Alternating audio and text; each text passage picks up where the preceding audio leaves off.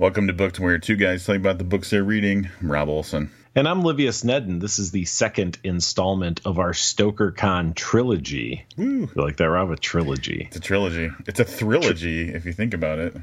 It is, yeah, yeah. No, I didn't think about that. I don't think anybody else thought about no, it. Nobody, nobody did. um, this episode, we're going to be bringing you three interviews. Um, it's something we haven't done in a long time, interviewing three authors in one episode, but it has been done before here on several occasions. Uh, we're going to be bringing you first an interview with Nancy Holder, uh, followed immediately by an interview with Becky Spratford, and finally an interview with F. Paul Wilson. Um, Rob, these interviews went down uh, much uh, much better than we anticipated. Would you Would you agree? Yeah, I think now are you talking about our initial concern about like the organization of the event or the actual conversations themselves? The conversations yeah. themselves, yeah. Yeah, because this is the first time we've really kind of gone in cold. Like you've re- you've read some F. Paul Wilson, um, but I I haven't had the opportunity to read any Nancy Holder before. Really didn't know much about Becky Spratford, so like going in so um, cold to an interview was something that was new for us. But hey, it turns out we've been doing this so long, and they have to. I think the real, um, we couldn't have asked for a better time to like interview someone we didn't know much about because like they were just great. Like every single one of them, it's obvious that their experience in their field um, really helped them to be just excellent um, interviewers. Yeah, I actually, I think with Nancy, I actually apologized to her beforehand because that was really the first interview we've ever done having no knowledge of somebody's work. Um, and because we scheduled a bunch of interviews and, you know, some things happened with scheduling and stuff, we weren't really sure who was going to show and who wasn't going to show or whatever. We really didn't have a lot of time to prepare. But I, uh, I'm super, super excited at how well this wound up going for, um, for, for the very little don't want to say effort, but for the little effort. I mean, we did fly across the country to do these interviews. Um, but yeah, we just it's the first time. Like we didn't read somebody's book. Yeah, but as you will discover very soon, um, they all came out wonderful. Very, very happy with the results of, of their interviews. We're going to throw out some bios. We're going to run the interviews back to back, um, and then we'll uh, we'll have some commentary at the end. So first, um, here is the bio, the the Livius edited bio for Nancy Holder. Nancy is the New York Times best-selling co-author of the New York Times best-selling dark fantasy series Wicked. She also wrote the Crusade and Wolf Springs Chronicles series with Debbie. I'm not going to Vigui. Sorry, Debbie. And they have a teen thriller out titled The Rules. She also wrote the novelizations for the new Ghostbusters movie, as well as Crimson Peak and um, Wonder Woman, the upcoming Wonder Woman film novelization, which is a really, really big deal. She also has a new comic book series from Kymera Press called Mary Shelley Presents, which will debut at the San Diego Comic Con. Is Kymera the same one that did um, Stephen Graham Jones comic? Wait, the comic? I'm not sure. The hero one? Yes. My Hero. Um, yeah, it's. I think the name of the company that's publishing My Hero is Hex. Hmm. Not familiar with them, but anyway, no. I guess my answer is no. We, we don't know anything about comic yeah. books, is what you meant to say. Yeah. That's yeah, yeah. Um, coming up after Nancy, you're going to hear a little bit from Becky Spratford. Here's her bio. Becky is a reader's advisory librarian in Illinois, specializing in serving patrons ages 13 and up. She trains library staff all over the world on how to match books with readers through the local public library. She runs the critically acclaimed and popular RA training blogs RA for All and its horror focused evil twin RA for All Horror. As the author of the Reader's Advisory Guide to Horror, second edition, Becky is regarded as the horror maven of the library world, and those are the words of her publisher. They they made up the title Horror Maven. I don't know why she tries to distance herself from that. It's kind of a cool title. it's a much cooler title than we have. Yeah. That's all I'm saying. So. and finally, uh, an interview with F. Paul Wilson. Um, he was born towards the end of the Jurassic period and raised in New Jersey, where he misspent his youth playing with matches, poring over Uncle Scrooge and EC Comics, reading Lovecraft, Matheson, Bradbury, and Heinlein, listening to Chuck Berry and Alan Freed, and watching soupy sales and horror movies. He sold his first story in the Cretaceous period and has been writing ever since. there's a lot of dino humor that I was not expecting in that bio, in that bio. You know, That's I have a, a friend who's uh, uh, got a degree in paleontology. He should have uh, interviewed F. Paul Wilson instead of us. well, hopefully we did. Uh, we did okay. Were you able to edit out all the embarrassing me agreeing? The old like, uh huh, uh huh. Were you able to kill? No, nothing. Nope. all right. I'm sure. I'm sure there'll be more conversation. Uh, after these three interviews. we're kicking it right off with Nancy Holder. We'll be back in a little bit. Nancy, thanks for taking some time out of what I have to imagine is a very busy StokerCon schedule to uh, to join us on Booked today. Thank you so much. While we're on the subject of StokerCon, tell us a little bit about what StokerCon and the Horror Writers Association means to you. Oh, this is an easy question for me to answer. Um, I was one of the original members of Howl which was the Horror and Occult Writers League, which um, Robert McCammon, Joe Lansdale, and Karen Lansdale founded. And um, it cost $5 to join, and you had to sell three short stories. And I made it in. and so Dean Koontz was one of our first presidents. Um, I could go on about Dean Koontz because he is an amazing, generous, kind person who did many wonderful things for not just for horror, but for uh, other organizations such as Canine Companions, huge booster of that. So through the years, I've been in HWA. I've been on the board of trustees twice. I'm on it now. I was the vice president um, after our president Rocky Wood passed away and Lisa Morton became the president. I became the vice president. So I'm not the vice president now, and I'm on the board of trustees. I love HWA. It it's had its ups, it's had its downs. It's the strongest it's ever been, and it really is a home for horror. A follow up question, which we actually had for um, Kate Jones, but she won't be able to join us today. Um, mm-hmm. Um, what would you like to see for the future of the Horror Writers Association, and where do you want to see this group go? Um, what I would like to see is I'd like to see more mentoring, and I'd like to see more um, information gathering and sharing and facilitating and networking. I work for, um, I teach in a Masters of Fine Arts program at the University of Southern Maine, and it's a low residency program. It's called Stonecoast, and my students and alums are here. And as we were just sitting and having coffee, if I saw an agent or an editor, I'd bring them over. They're exchanging business cards, they're, they're being together.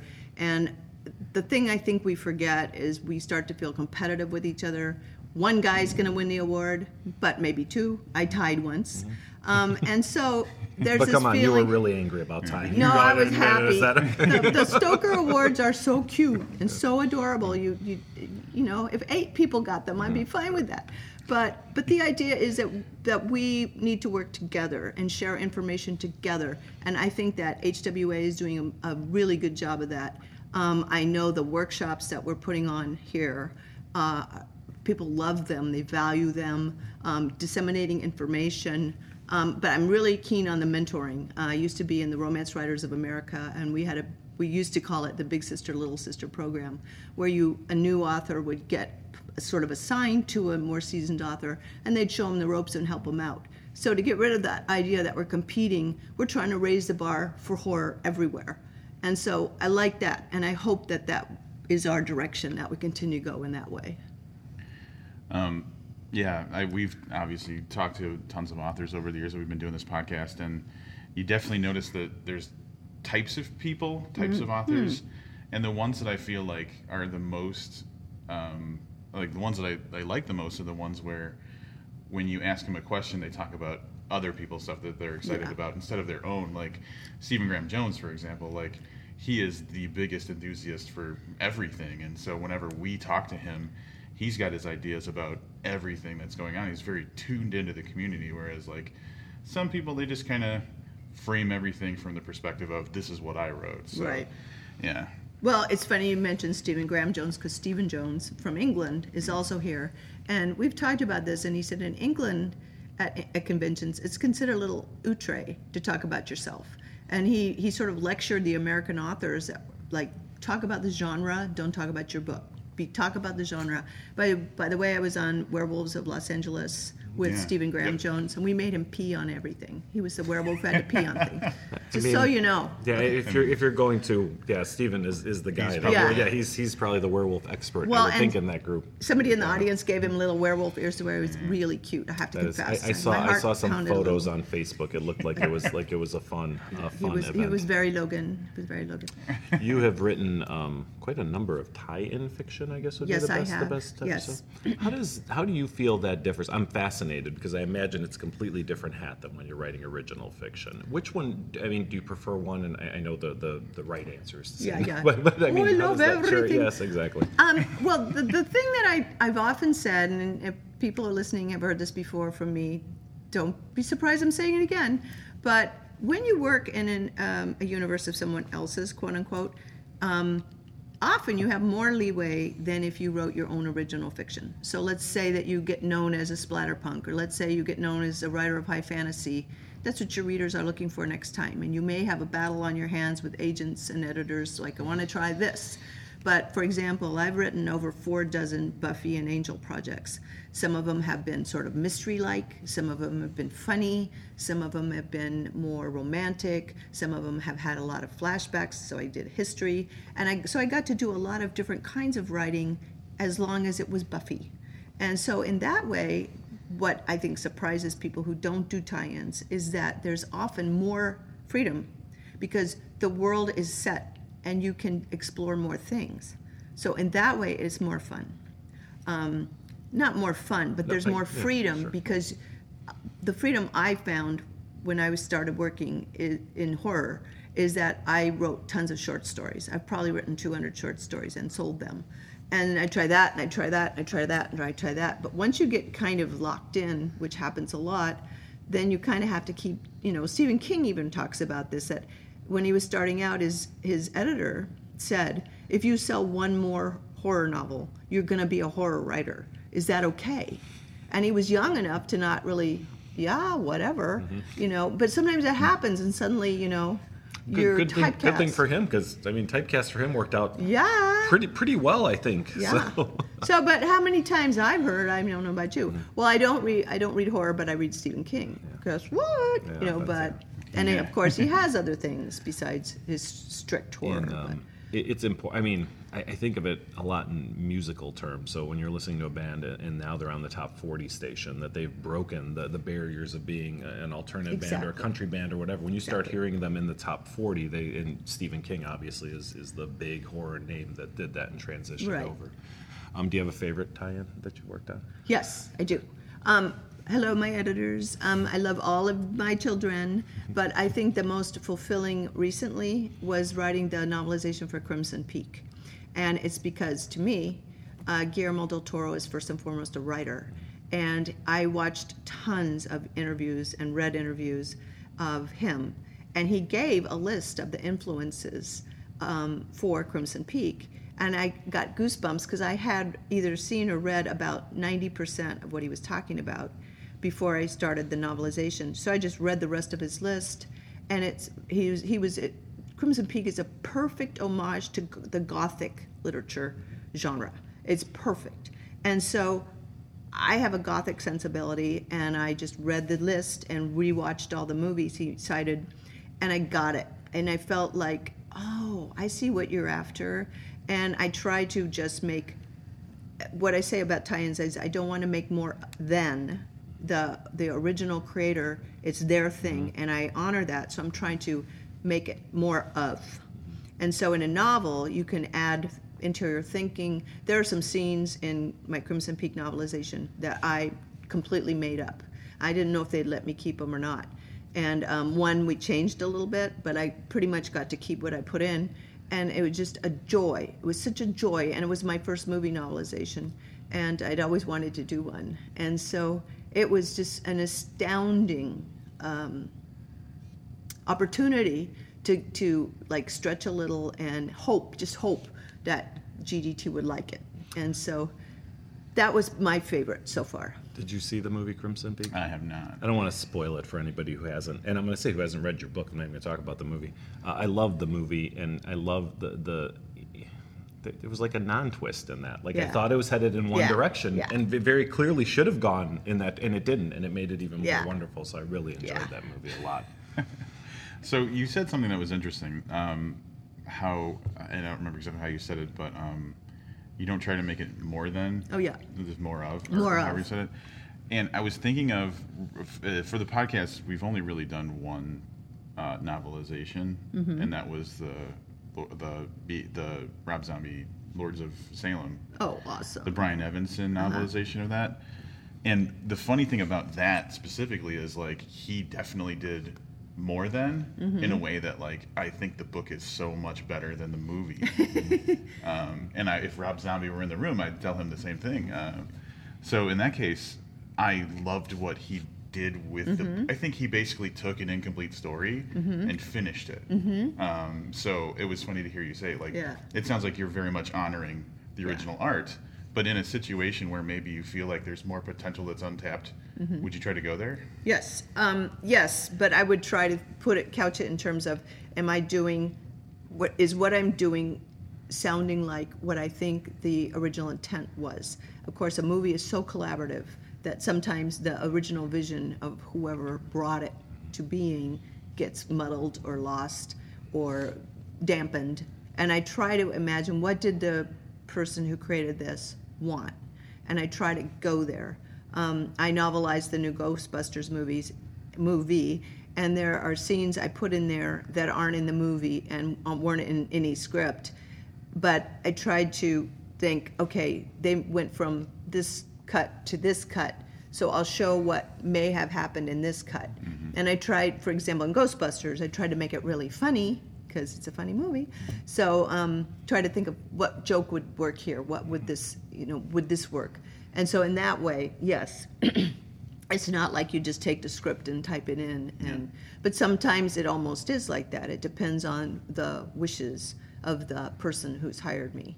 So um, sometimes you get to do more, and sometimes you do get to do less. And in the terms of Crimson Peak, I got to do much, much more, and so it was very, very exciting. And in Ghostbusters, um, uh, I got a lot of uh, inside help. Like they'd say, "Okay, we we want you to know we just recut the movie, and here's the scene list." And they would call me and tell me, and I go, "Oh, okay, okay," and you know, change it to match their their most recent cut. Um, do you find have you ever had any pushback from fanatical fans? Now I only watched the first season of Buffy um, on TV, I but I know like that you. they're rabid, rabid fans. I mean, and I, I appreciate that because I'm that way about things too. Yeah. Um, have you ever gotten any pushback? on top yeah, yes. okay. Um, one of the things that would happen is that we would, we authors, um, I would find something out on an episode that I had contradicted in a book already. And I, sometimes it retcon, sometimes it's that they didn't remember to tell me, or, and there were a few times where I would think of something and they said, We're going to have an episode about that, you can't do that. The big pushback was near the end of the entire show. Um, Buffy is hanging around with Spike. But there were all these um, rumors about that, da- that David Boreanaz was going to come back in a big way, and he was Angel. Mm-hmm. So Angel was Buffy's first boyfriend. Mm-hmm. Spike came about number three and a half. Mm-hmm. So I thought that Buffy and Angel were going to get back together, and that was going to be the, the, the thing. So I wrote an entire novel right before the show ended, starring Buffy and Angel. Spike's in it, but it's pretty much the Buffy and Angel show the people who liked Buffy to be with Spike were livid. And the day that book came out, there were 91 star reviews on Amazon because, as I found out, there was a secret website and people were banding together to try to get my book to fail because they wanted to send a message to 20th Century Fox that Buffy should be with Spike. So I said, please put the word out that right now the show is ending forever mm-hmm. on on TV, and if you kill my book, they'll just stop publishing books altogether. Nobody is going to get this nuance that you're after that Buffy should be with Spike. They're going to say, oh, nobody's going to read Buffy anymore, and nobody will be writing books starring Buffy and Spike. So they put all that, took all those reviews off Amazon, and somebody actually came to a function I was at with a tape recorder in their pocket. I got all the lowdown, and they were trying to get me on tape saying that Buffy should be with Angel so they could be more mad at me. And so, See, I was right. Yeah. People are, are they get Yep. crazy about this kind of so. I knew all Yeah. this. So I wore my Spike T-shirt, and, and just never said what they wanted me to say. So I think it was the Russians. I think the Russians were hacking The me. Russians, the Russians are doing a lot nowadays. um, tell us about what you're what you're working on now. Um, what am I working on now? Well, while I'm here, I have a story that's due on Monday. Um, it's a Sherlock Holmes pastiche. It's a sh- supernatural Sherlock Holmes. I'm a Sherlockian. I absolutely adore Sherlock Holmes. Um, I'm a member of a Sherlock Holmes Scion, and our Scion is the sound of the Baskervilles in Seattle. Heard of them. Oh, you have? Yeah, oh, we're so clever- awesome. it's a clever name. Thank you. And um, let's see, what else am I doing? Right now, I'm just kind of waiting for notes and things, but I, uh, with my very first ever Buffy editor, we just finished a Buffy encyclopedia for the 20th anniversary of Buffy, and it covers Angel, Buffy, and the comics. And I was the comics guy. And um, the comics were vast and varied, and oh my lord, which is canon, which is not canon. But I, I'm pretty sure we got it right. And um, I just turned in a comic book for a project I can't talk about, but I am so very, very stoked about it. I can't even tell you. So, Thank you for your time, Nancy. It's been a pleasure. well, you guys are cute, and thank you. Thank you. It's always nice to talk to cute boys on a Saturday morning. So, thank you. Becky, thanks for taking some time to join us here at StokerCon to talk a little bit about what you do. Thank you very much for inviting me.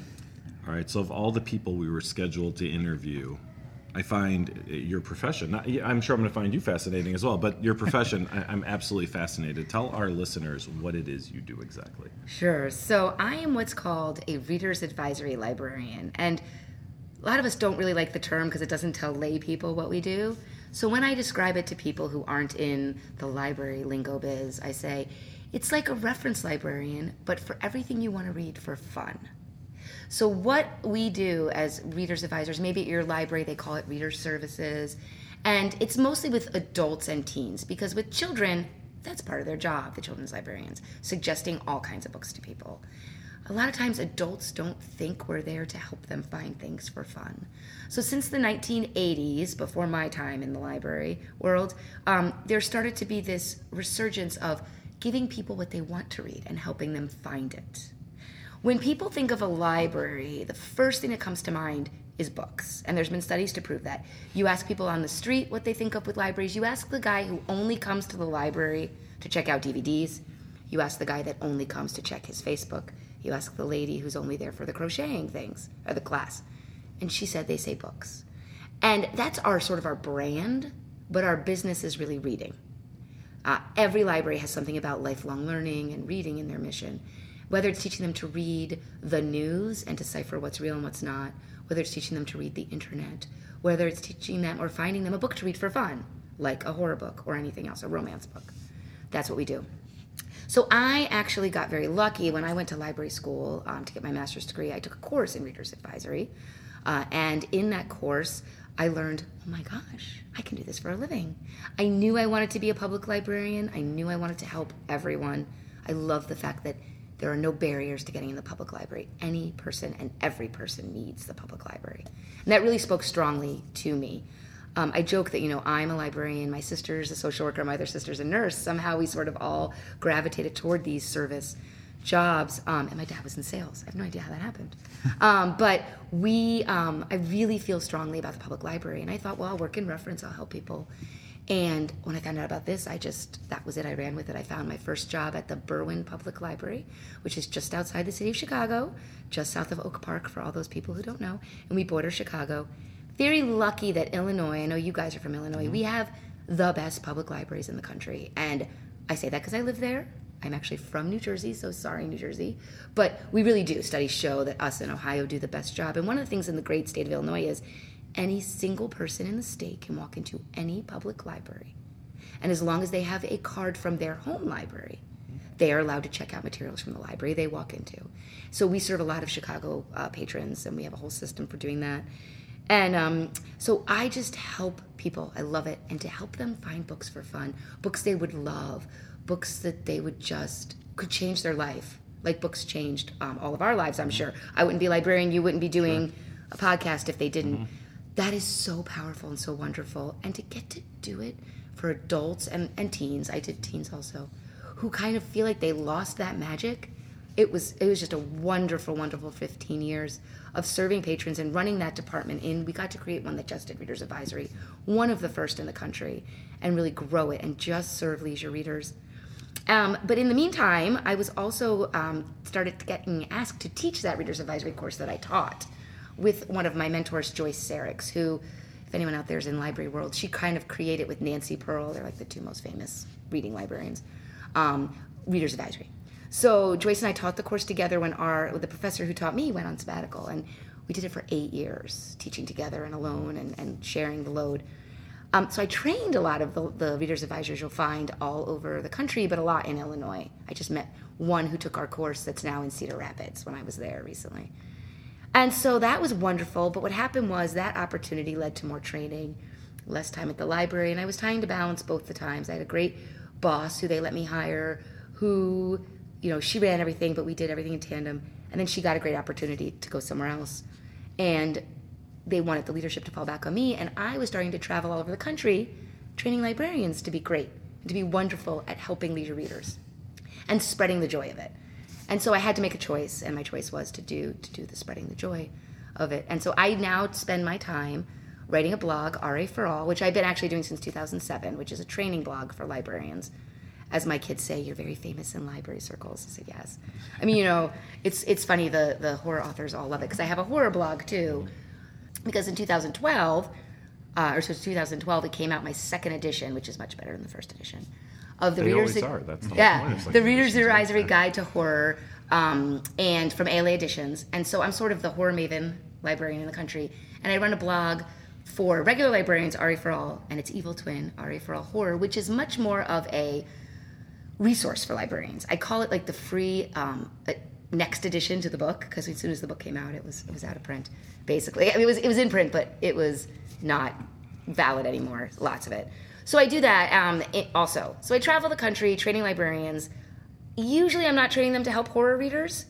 I do a lot of like how to do readers advisory, how to be better at book talking, how to put up better displays, how to have patrons more involved in your services.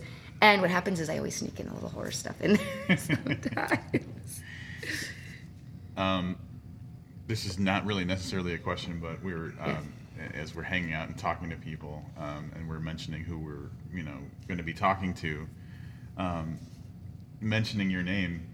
Uh, everybody's like, "Oh, librarian," and like, like in a very excited kind of like, "Oh, a librarian." Jeff And it's sort of Strand like- told me we've been on a few panels together, and um, I just adore Jeff Strand. And, and one of his books, Dweller, is one of my favorites. He writes a lot more. That's for adults. He writes a lot more middle grade and, and YA now. But he told me my mom was more excited that you were that I was in your book than when my books came out because that meant that I was important because the librarians wanted me to to be there. It's funny, you know, we're finding that. Um, I have been Lisa Morton, the president of the HWA. I've been a, an active member because I am a writer. I write about horror, and they've been very welcoming from the start to to invite me as a professional writing member, which I've greatly appreciated. And I've worked with Lisa Morton, the president, but also J.G. Faherty, the library uh, liaison, for many years on on projects. But Lisa is um, talking to me now about there's so much interest because I'm here about doing a little more training for the writers on um, library stuff. So I'm on a panel today. I, mean, I know this will be in the future, but I'm on a panel for the library writer connection. And people don't know how libraries work. They don't know how their books get into libraries. They, they, they think they can just come and hand their book to librarian and it's going to get added. And although we would love to do that, libraries are a huge bureaucracy. And there are so many rules and collection development policies because, as well as being a librarian, I'm also a trustee. So I understand all the rules and why they're in place. So one of the things I tell I'm going to be talking to them about today is how you can get yourself into the library. One of the advice I'm going to be giving, I'll give you guys a preview because you'll be busy, I'm sure, and not at my panel. um, but that one of the big new trends in libraries is organizing cons at libraries um, and doing cons at libraries. One of the biggest ones, Christopher Golden, a horror author, does at Haverhill Library in Massachusetts, and he's wonderful. He's helped me out on many projects. Really a good friend of libraries. And um, Kansas City does a big con. There's some in Seattle. So if you want to, you know, as a horror author, you want to go in and say, "Hey, I'm going to get together all the other genre writers that are in this area and do a con." And you, you know, I'll do it for free. I'll organize it for free. Can we sell our books? Can we? You get so many people to come, That is and so cool. That would be a great way for writers to get involved with libraries. But on the flip side, I've been telling my librarian friends on my blog, we need to get more involved with the writers' societies. They want librarians to join. Um, yes, I'm a professional writing full member, but they have a level, the, the horror writers, the science fiction, fantasy, the romance, for like fans and librarians. And we need to get in there more so that we can let them know what we can do for them. It's totally different than the bookstore model. And so Lisa Morton and I are talking about providing a little more concrete training for the writers in a more you know that i would actually prepare some materials and maybe do some presentations that they can record and share with members and i told her i'd be more than happy to do that um, i want i take my job as the library world's horror maven those are my publisher's words um, very seriously i want to get horror books into libraries i, I review for booklist magazine um, i review as much as i physically can because i know that if it gets in there librarians will look at it and consider it um, i am advocating for them on Twitter all the time, the authors. I whenever somebody's out there on Twitter, you know, I need a scary book, but I don't know what to read. The the hordes of librarian Twitter send it to me if I don't see it, and they say, Becky, this is for you. You know, answer this. And it, you know, I spend a lot of my time just trying to slide horror in everywhere. Thankfully, it's more popular than it has been in a while, so it's not hard. But yeah, What does that process look like? Not hmm? specifically for horror, but horror either way. Like, how does someone go about making a recommendation for somebody to on, on what they should be reading or what they might like reading? Not necessarily what they should be reading, but yeah. I have an entire talk called RA for All, which is why I called my company that. Um, Reader's Advisory for everyone, both everyone in the library and everyone who comes in. And in it, on my blog, on the right gutter, um, you can do uh, 10 rules of basic, Becky's 10 rules of basic Reader's Advisory service. But the basic rundown is you talk, start talking to people about what they like about a book because it's not the plot that they're looking for for a similar suggestion. So if you say, okay, so one of the books I give out all the time to people who think they don't like horror is Bird Box by Josh Malerman. Yep. Yeah, yeah. And um, what I say is, I'm like, all right, you can read this book because it's an apocalyptic tale. It's a horror book too, but it's not very bloody. It is super intense. Imagine a world where if you open your eyes, you will go homicidally crazy, kill everyone around you, and then kill yourself. And they go, oh. I'm like, but you don't see a lot of the blood. You might see the aftermath. There's a couple gory scenes. And they're like, oh, that's really interesting. Imagine living your life with your eyes closed. You know, that's, they're not looking for, when they say, I came in and read Bird Box and I really liked it, they're not saying, I would like another book where everyone has to close their eyes and no one can open them. And that's not what they're looking for. Um, another great example of a popular book is The Martian. My um, soundbite to patrons is, well, it's MacGyver on Mars. And they're like, oh, or they're like, eh, not for me. So many people, they say, oh, I don't like science fiction, but I read The Martian. Because you read The Martian, just because it's set on Mars doesn't mean you want another book that's set on Mars. You want a book with adventure, with a protagonist who is in dire, dire straits, but manages to use his wits and what's around him to get through. Well, I have a book for you. That talking about a book about its feel is called in the reader's advisory term uh, world appeal terms. It's when we talk about the storyline, the characters, the pacing, the mood and the tone. And specifically with horror, mood and tone are first. You have to have this creepy, anx- anxious atmosphere. But if you're reading an adventure book, it's pacing. How fast does it move? So when we talk to patrons about the books they're reading, we don't necessarily want them to tell them the plot. I do with training when I go into libraries, and I do this with every staff member, from the janitor to the director, because my goal is to get everyone at the library talking about the books they love, and then listening to people tell them about the books that they love. And one of the things I do is I say, you know, when you read um, a fast paced book, that's what you're going to talk about, right? So think about a book, and you guys can do this right now if you want. We're not going to have time to do the exercise, but I tell them, think about a book that you love, a book that's really popular, a book that you enjoy. And then I'm going to go through and I'm going to talk about pacing, and I make you think about the pacing, and I make you think about the characters. And I go through more specifics about those appeals, and I have them circle words about the book. Nothing to do with plot. They just write the title at the top, and then they circle words, and they write down adjectives. Um, and then I tell them star the areas that are three most important. Because if you're reading um, James Patterson, pacing is important. But if you're reading The Goldfinch by Donna Tartt, pacing is not important. Um, and that's fine. You just you want to mark it. And then I tell them then now look to your neighbor for two minutes. You are going to describe your book to your neighbor with nothing but those adjectives. You don't get to tell them the plot. You don't get to tell them what happens. And you as the listener, You have to listen and learn to listen and hear what they're telling you and think about books that are similar. And that's the start of it. Start with the books you love and describe them to someone, and then listen to someone describe to you. It's an art, but we do have a standard class that we do it. I did this recently at a library in Indiana, and the director was not convinced that she should have all her staff come. And I'm like, at least for my first talk, let everyone come, even the maintenance guy. The maintenance guy became my biggest fan. Mm-hmm. He came to all my talks that day. He now, she's told me, is wandering around the library talking to patrons about books constantly. The library's never been cleaner because he's happier with his job, oh, and the patrons love him. So it's a great way to get staff re-energized, patrons re-energized. I mean, you guys don't need to hear me, you know, sell it because you do this, but it is such a fun and great job. So now I try to teach other people to do it, but it takes time and they need help with specific genres. Um, studies have found Library Journal's May 1 issue of 2017 uh, has a cover story, which they asked me to help with, on helping genre readers because there was a study done by a bunch of groups. that's in there. Names your people won't, that listen won't know. Library mumbo jumbo. And they said that what librarians are most scared of is helping genre readers. Because if you don't read a genre yourself and you get to a huge fan, what are you going to do? Well, two things I have to say to that. One, you need to learn, which is what we did in the Library Journal series. But two, the secret is when you like a genre, you're actually the worst person to help someone who also likes that genre. Because one of my rules is everyone reads a different version of the same book. So my friend and I both say, if you asked us, do you like fantasy? My friend Brianna will say, like, yeah, I love fantasy. And ask me, I love fantasy. But what if you asked us what our favorite types of fantasy books are? Hers are long, epic series like Robert Jordan. Mine are really dark, single. If they're light, they're light, like Uprooted, like Naomi Novik, which isn't that light, um, or Neil Gaiman, or these kind of things. Those aren't the same books. So if, if someone who likes the book she likes comes up and tells me, I love fantasy, and I think so do I, I'm going to give you Neil Gaiman, that's going to be a huge problem. She's not going to be happy. You actually have to listen harder when it's something you like. So what we did in library journalism, they had me find experts all over the country. I did the one on horror. Um, I have it all on my blog um, this week, but you can find it Library Journal. Making um, helping genre readers making genre easier, and um, we did mystery and thriller, romance, YA for adults, horror, a couple other things. Oh, science fiction, fantasy, and it's really great primer to start showing people. Anyone can go read those on LibraryJournal.com. They're free um, to see what it would be like for what I do.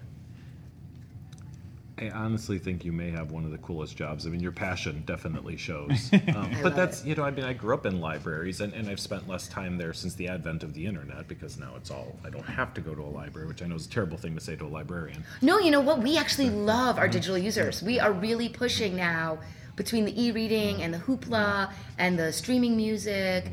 Uh, and all the databases, we don't care. That's the thing. People think librarians care if we come in the building. We don't care. We just want to be there to help you. Some people need the space. Now, libraries are also becoming good community spaces for people to meet. And as someone who now works from home, I'm at the library a lot when I need to get away from the dirt in my house and actually work. um, but the we don't care. We count digital use the same as coming in. And it's so funny because we're like, well, I feel so bad. I don't. Well, do you download books? Oh, all the time. I'm like, then you use the library. It's okay. So don't worry. I um I didn't know this was a thing. I mean, I, I recall one story. Um, I was trying to track down every Richard Laymon book ever written, and at one point, um, he had done. So I, I go in and I look it up on the computer, and, and I'm seeing adult ED, which means nothing to me, or what I thought it was definitely wasn't what it was. Um, so I asked somebody for the adult ED section, and the nicest gentleman ever walks me over there. But I, I'm starting to to get a weird. He's talking to me a little oddly.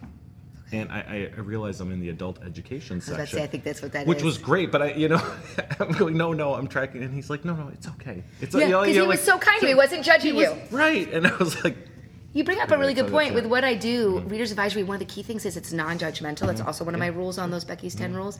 Um, if this is a true story, if somebody wants to read the book that James Patterson won the Nobel Prize for, which actually happened to me, that question, you don't say to them, oh, honey, he's never going to win the Nobel Prize. Nor do you start giving a lecture like, well, you know, the Nobel Prize is for a body of mm-hmm. work. It's not for one single wo- book. Mm-hmm. You just figure out what she actually wants. And mm-hmm. it, the, the short version of this is she wanted a book for which he won a prize, which was his first novel. He won the Edgar Award for Best First Novel, the Thomas Berryman number.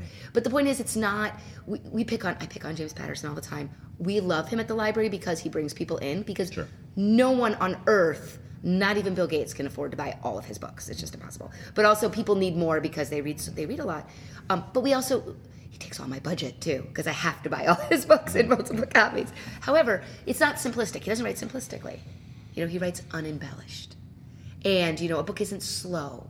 It's methodical. Because if you tell somebody who loves Edward Rutherfurd's giant doorstopper um, historical fictions, which are fantastic, if you say, "Oh, you want another slow book," they'll be like, "Those are not slow." They are, but the reader reading them wants to spend time with the book and go through it methodically. They don't think of it as slow, they think of it as what they want. So I love that you had that non judgmental experience. All librarians do that. We all try to take everybody for their needs and their specifics and not pass judgment. However, in the past, librarians were a little bit bad about being judgy to readers. And that goes back way to when Reader's Advisory was first invented in the 1930s, when actually it was invented to be judgmental, to force readers to move up reading levels. Mm-hmm.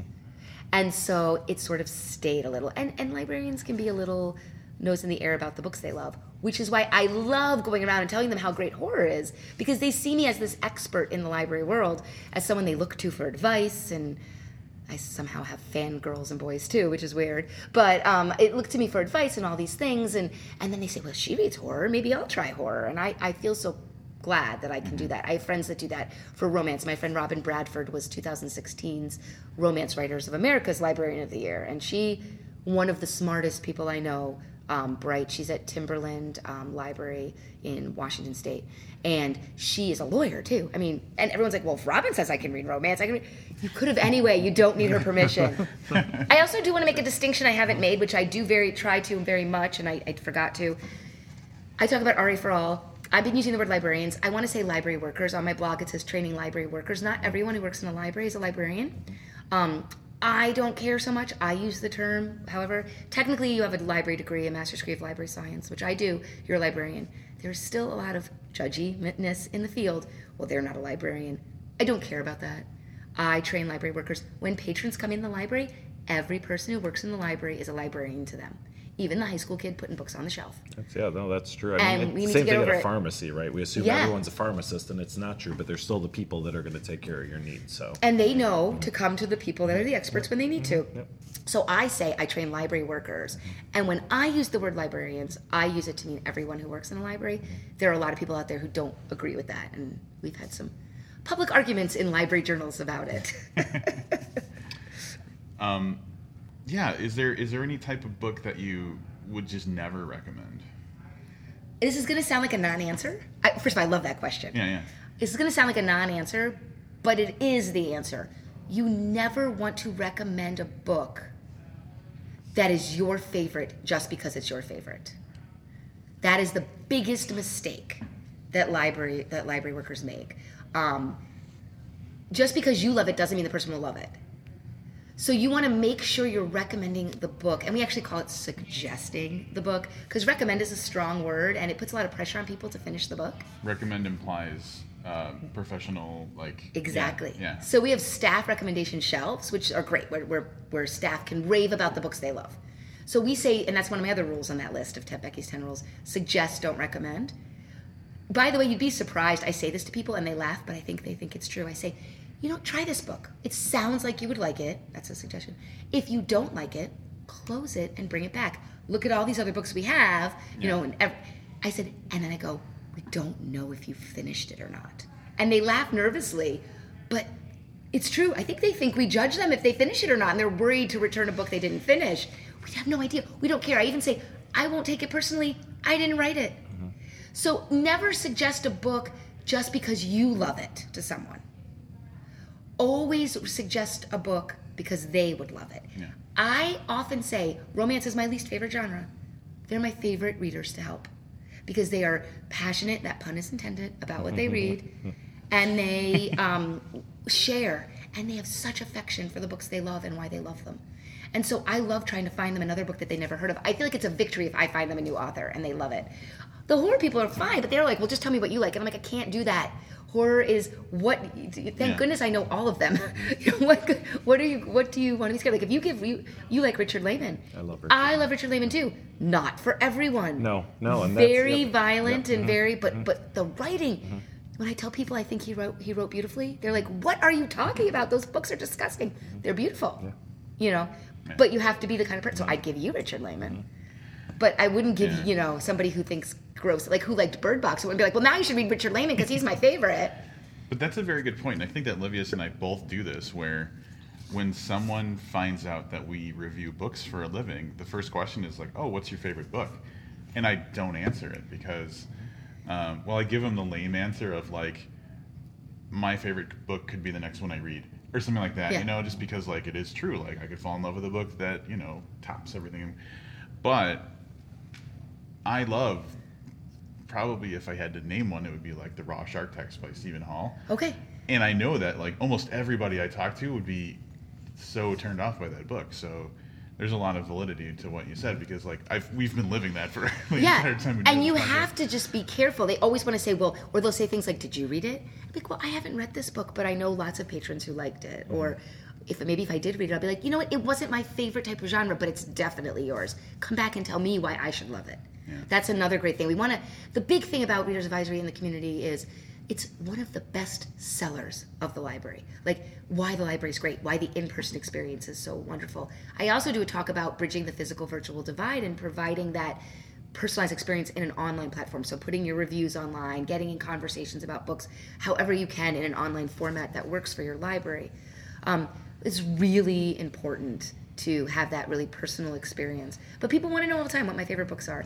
And so what I do, I did a so Public Library Association for the last 2 years has hired me to do their end of the year big webinar that they give out free to members. Um, and they they always did like a best books, you know. But they let me do it. So I did last year a whole thing about best books is whatever you think is best for different reasons. And so I always do the best books I've read this year list. And last year for that webinar, I did three. I did the best book I read, and it was because of the experience. It was The Sympathizer that won the Pulitzer Prize. And I always mess up his name, but uh, Nguyen is his last name. Um, and why was it the best book I read last year? Even though it was from like two years before, because I was hired in Northern Illinois to lead a series of book discussion trainings with librarians all over the state um, over the course of a few months. And I got to talk with that book with so many different people. I loved the experience. I liked the book too, but I don't think I would have liked it nearly as much if I hadn't had the experience. The best audiobook I read last year was Homegoing by Yaa Gyasi. And that book I actually can give to everybody. It's a historical fiction, and as an audio, it's amazing. Of two sisters in, I believe it starts in the 1700s in Africa, and it was a debut novel and they don't know their half sisters. They know that each other exists, but they don't know each other. One ends up being sold to the slave trade, and one ends up married to the white governor of that African um, part of the whatever group it is, colony. And it tells the stories of their offspring, and they're short.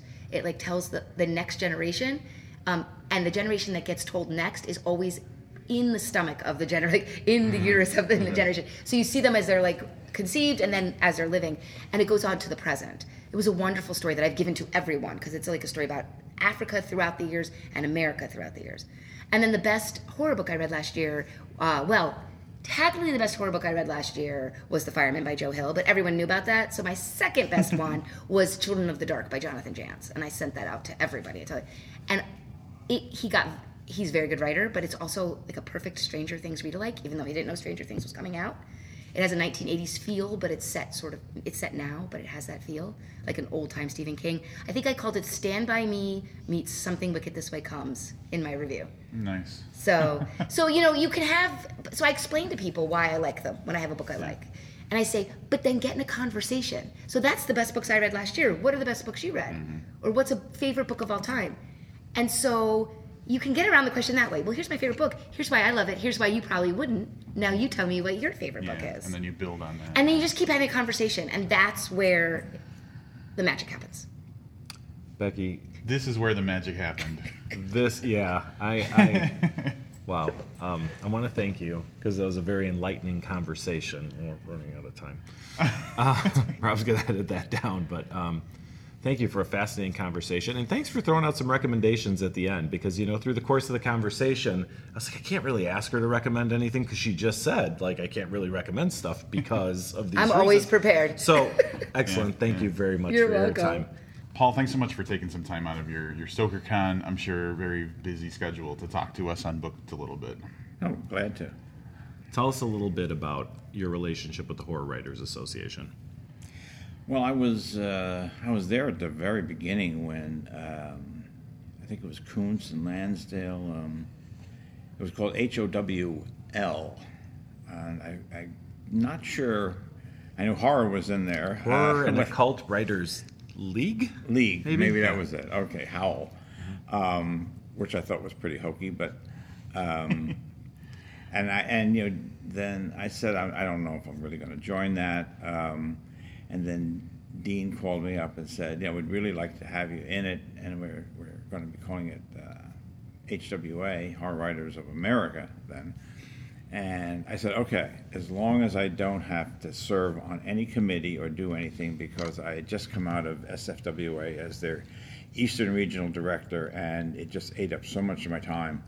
I was putting on Nebula banquets, and I was putting on writer, editor uh, receptions, and uh, it just my writing. I was still practicing full time uh, in medicine, and and I was doing a book or more a year, so I didn't. I I was overwhelmed, so I said I'll join, but don't ask me to do anything other than be a member. How hard was it to, to step away from from Repairman Jack after so many years? It's not easy because you get into a comfort zone and you have his milieu, you have his circle of contacts, you have the backstory you've been building, you know, for oh, how many years was it? Uh, long, almost 20 years. Um, and if you go back to the first novel, which I, back in 1984, where I didn't have any uh, intention of in taking it past that. But so you go back that far, and, and you're talking uh, quite a few years, and but it was time. Um, the backstory had expanded to the point where it was taking over. I used to do novels which would expand the backstory and have a self-contained front story and uh, the front story started merging into the backstory and it just got to the point where i could keep on doing book after book and collect the paychecks and but the thing is it's, it's a big part of my life's work and i didn't want it to be sullied by too many books uh, I mean, everybody has favorite authors who've taken a series too far. And I always think of uh, Robert Parker Spenser, which I thought the first 10 or a dozen were some of the best PI fiction ever written. But then he started repeating himself. I, I'm not going to mention the author that comes to mind because he is alive and well, and I know, but yes, I, I know exactly exactly. I didn't want to be that guy, Yeah. you know? Yep. um, I am going to ask. It's interesting, and, and I'm not much of a Lovecraftian fiction person, but whenever I'm asked, I'm, I'm, I'm brought to Repairman Jack for the cosmic horror aspect. Um, it was really interesting that you picked an everyman, although he had, you know, a special set of skills to, to go up. But you, you're you're a real regular plain guy. It's always seems to be that there's some. We just read The Fisherman by John Langan. Um, and the protagonist in that, the, the historical protagonist in that, has you know all this information about the occult, and that's how he's able to fight cosmic horror. Um, how'd you come to the, the decision to take an everyman and put him in a place that traditionally was held by somebody that was you know a grand sultan of some occult organization or something that had you know prior knowledge, I guess. Well, there was- there was a number of reasons. Um, first of all, the tomb was supposed to be a standalone, and um, I had started off with that scene on the roof with the mother Rakosh, and that's where I worked backwards and forwards from that. So I had to have a guy who could survive that. But I and Jason Bourne was like the the big thing then. The Bourne Identity was a huge bestseller at that time, and that was the one thing I didn't want to do. I didn't want to do Jason Bourne, and I usually take things and turn them upside down. Um, I just the the first uh, sword and sorcery story, or the only sword and sorcery story I ever did. The guy never draws his sword. It was just I said, well, I'm, I'm going to do it, and And uh, I wrote the uh, that Joker story, Definitive Therapy, and I said I'm not going to have Batman appear at all. Know? So um, I always try to turn it upside down. So I said I'm going to do the anti-Jason Bourne. And so he's never been in the CIA. He's never been in special ops. He has no connection to officialdom. He can't call on anybody other than the contacts he's made. And also said, let's make him more of an outsider. He's never even paid taxes. So, you know, it's that was the, the everyman because I also wanted an everyman because to confront, you know, if, if you're um, an occult detective and you, you're familiar with all this stuff, I mean, you're, you're when you're faced with a Rakosh, you're going to have a different uh, response than, than someone who is grounded in, in the mundane world, and, and it's going to be a whole different. It's, it's one's going to be, oh, I know what that is. The other one's going to be, holy shit, what is that? And so that's what the reader should be feeling. So I, I, I, wanted to I wanted to get away from the the Jules de Grandin type of character and make him you know Joe every day you know drinking a beer guy. Wonderful, wonderful stuff. I know back and forth on blogs for years there's been talk and hopes and whatever of seeing Repairman Jack in another medium, as in movies or television. Um, I'm not going to ask if that's going to happen. I'm going I'm to ask what your hopes are for that. Well, the movie is is gone. I mean, uh, they've, they've circulated so many inferior scripts that uh, nobody wants to see another script with Repairman Jack on it, as far as theatrical films go even though the last one was written by Chris Morgan, is absolutely excellent. It's just that you know, everybody's tired. Uh, Beacon put out a, bunch of bad scripts, and you know, so they're trying. Um, and Chris Morgan, you know, he went went on for he now does Fast and Furious, mm-hmm. and uh, he's got he's like his own mini industry now. Right. Um, he's bringing back the Universal monsters and everything, but and Chris did a great job. But um, they're looking at TV now, and you know they, they always tease me along. You know, say so and so is interested in the character, and you know, blah blah blah. So I've gotten to the point where you know I say, okay, fine, you know, and that's. Um, and, and you know the, the last one they told me about they, they do have a, a working relationship with him and maybe it's maybe he really is but you know whether they'll actually come to terms and you know, have a, a TV show. I mean, the, the networks are have passed. Mm-hmm. So maybe it's going to be Netflix or it's going I was going to say, listen, it's not a bad thing when the networks pass anymore. Some of those other some of those other avenues have, have figured it out. So. Yeah, and also they, they have more leeway mm-hmm. sure. in what they Absolutely. can do mm-hmm. than the network. So I mean, I wasn't disappointed, but you know, I'll see where they where they take it. Yeah. You're back to writing um, medically, mostly medically accurately, I would imagine, thrillers. Um, your last uh, Panacea, am I saying that right? No, Panacea. See, Panacea. I knew I was going to. hear. I was practicing on the way here yeah. with one of the people we're staying with. Panacea. Um, how, how, does that differ? Like I said, we just talked about how long you spent working in a completely different realm. Um, do you prefer one over the other, or? Um, I mean, I've uh, I'd been thinking about Panacea for a long time. I just ha- hadn't been able to get to it because mm-hmm. we're doing, you know, I was doing some of the YA Jack mm-hmm. novels and other stuff. Mm-hmm. Um, so that thing fermented for a long time, and so when it was ready to write, it it, it just rolled right out. Um, and so did the sequel, uh, which will be uh, the God Gene, uh, coming January. It, it was what I, I have a, a, hero who's pretty much a tough guy. He's like a secondary character for a while there, um, and he's pretty much a tough guy. And it's I have to consciously not make him like Jack, and uh, because you know I want to try something different. Mm-hmm. Uh, so mostly I have a, a female protagonist who, who carries the uh, the adventure, and this guy's sort of a something of a mystery man.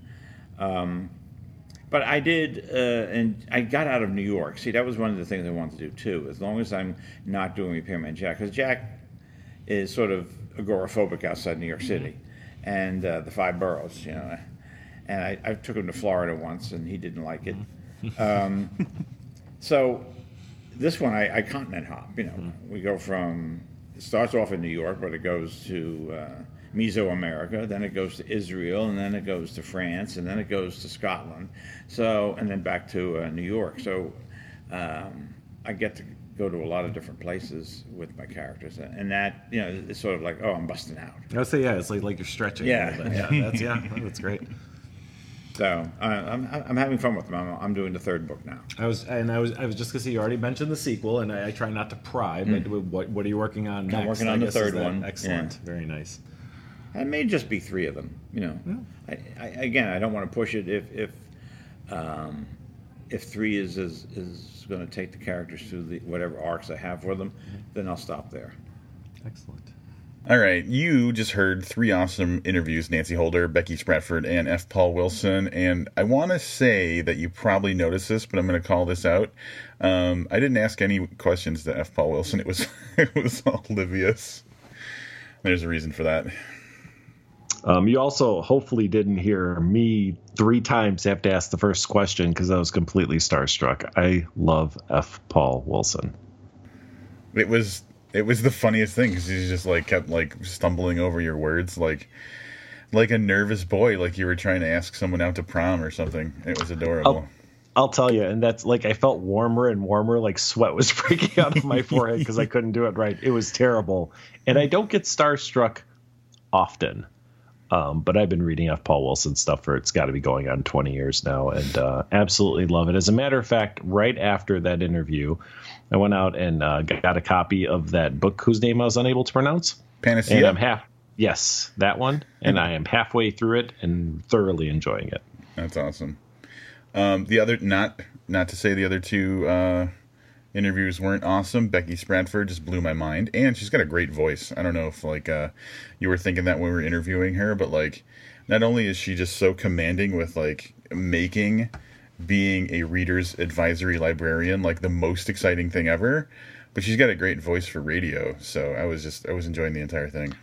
Well, you can tell that she's the one person of everybody we interviewed who spends a lot of time talking to people. And I'm sure she trains people in groups and she has a very polished um, way of addressing people that still comes off as very genuine and, and friendly and one to one. Of all the people we interviewed, I'm pretty sure Becky didn't need us there. Yeah, we could have just set up. We could have just been like hit play or hit record, you know.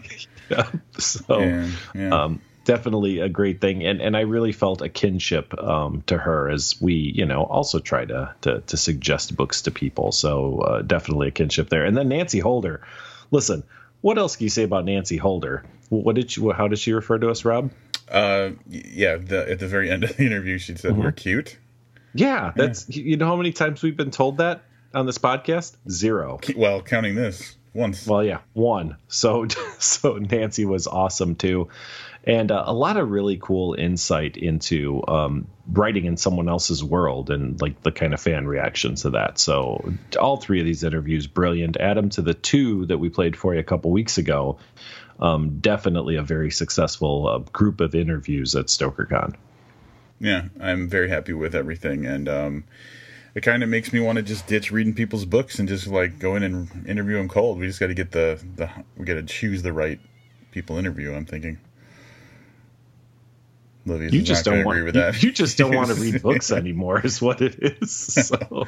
not at all. I love reading I'm books. like, how many weeks can we squeeze in before I have to read another book? Yeah. So- all right, we do have one more episode for you guys. Uh, if you come back next week, you are going to hear in its entirety the podcast panel that we participated in, right between the ears, podcasting for horror writers.